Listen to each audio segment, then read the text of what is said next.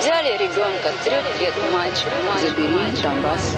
Да и Гитлер, кстати, был лично очень сложный. Наш постоянный эксперт, постоянный эксперт. Русский фейк. Иди на... Розвінчуємо російські фейки, які прагнуть зламати наш дух.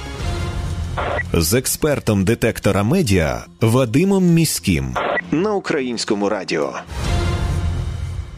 Вітаю, це Вадим Міський, і ви слухаєте програму «Руський фейк» на Українському радіо. Тут ми розбираємо найсвіжіші вкиди російських пропагандистів, препаруємо їх на шматочки, спростовуємо і, звісно ж, прокачуємо власні навички медіаграмотності і критичного споживання інформації.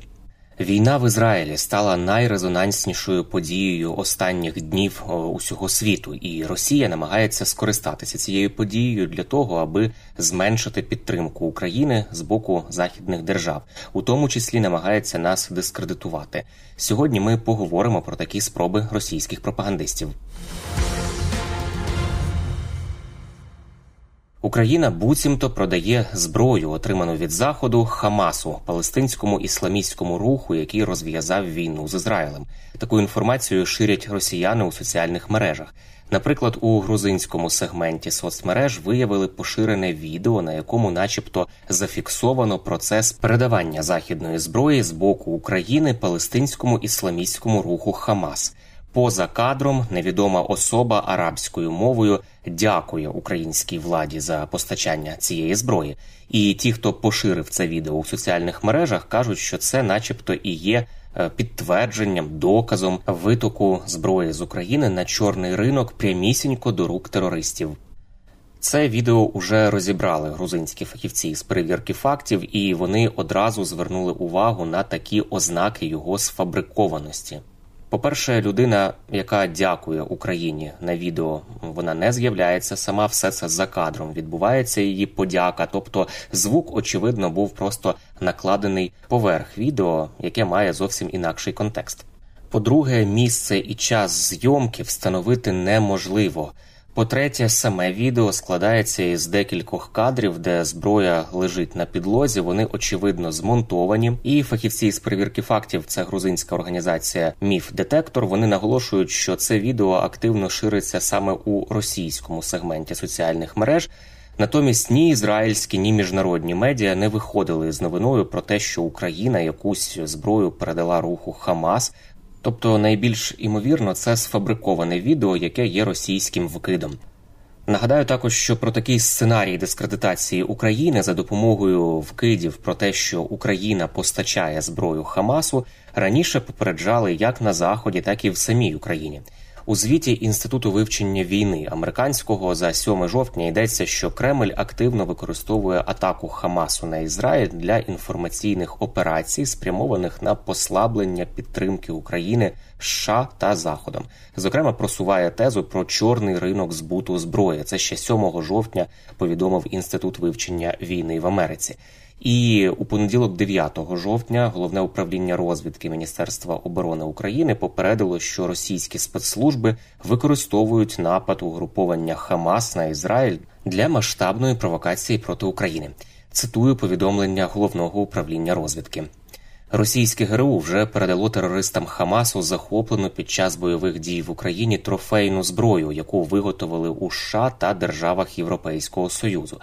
Наступним, за планом росіян, кроком мають стати фейкові звинувачення українських військових у буцімто продажу західної зброї для терористів на регулярній основі. Кінець цитати.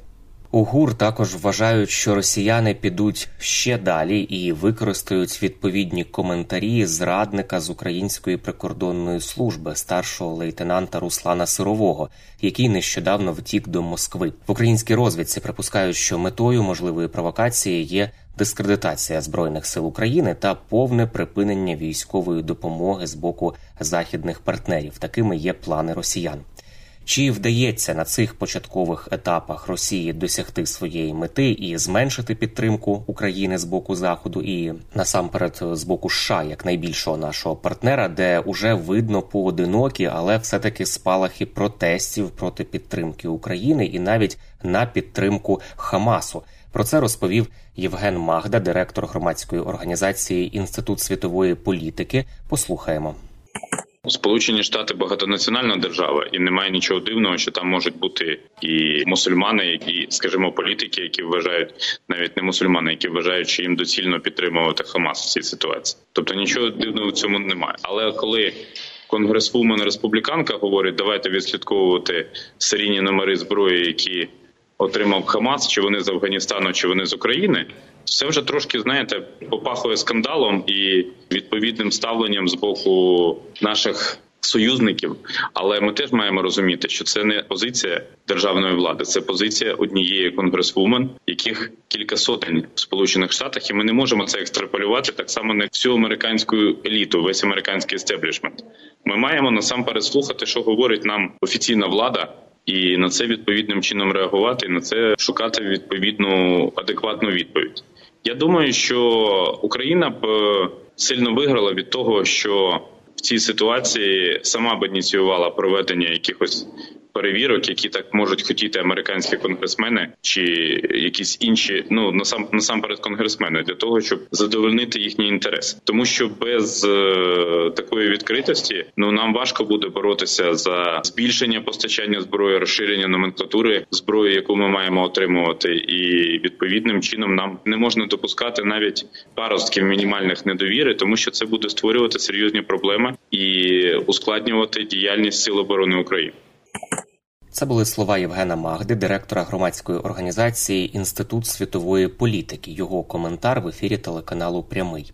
Розганяючи такі от фейки, пропагандисти вкотре хочуть показати українців як невдячних провокаторів, які прагнуть дестабілізувати ситуацію у світі і підбурюють до різноманітних збройних конфліктів. Ну а постійна російська мантра про те, що Україна перепродає зброю, отриману від Заходу, на чорному ринку, і в такий спосіб ця зброя потрапляє до рук злочинців і терористів, звісно, цим росіяни намагаються підірвати авторитет української влади і зірвати майбутні поставки західної допомоги з країн НАТО. Адже насамперед такі фейки націлені на західну аудиторію і західних лідерів, щоб вселяти зневіру до українських дій і, зрештою, домогтися зменшення військової підтримки нашої держави. Прощаюся з вами до наступного випуску і нагадую, що довіряти будь-чому анонімному в інтернеті не варто, а перевірену інформацію можна завжди знайти на офіційних сторінках органів влади, а також на ресурсах суспільного мовлення, Українському радіо, телеканалі «Перший», вебсайті «Суспільне новини», а також у соціальних мережах Суспільного.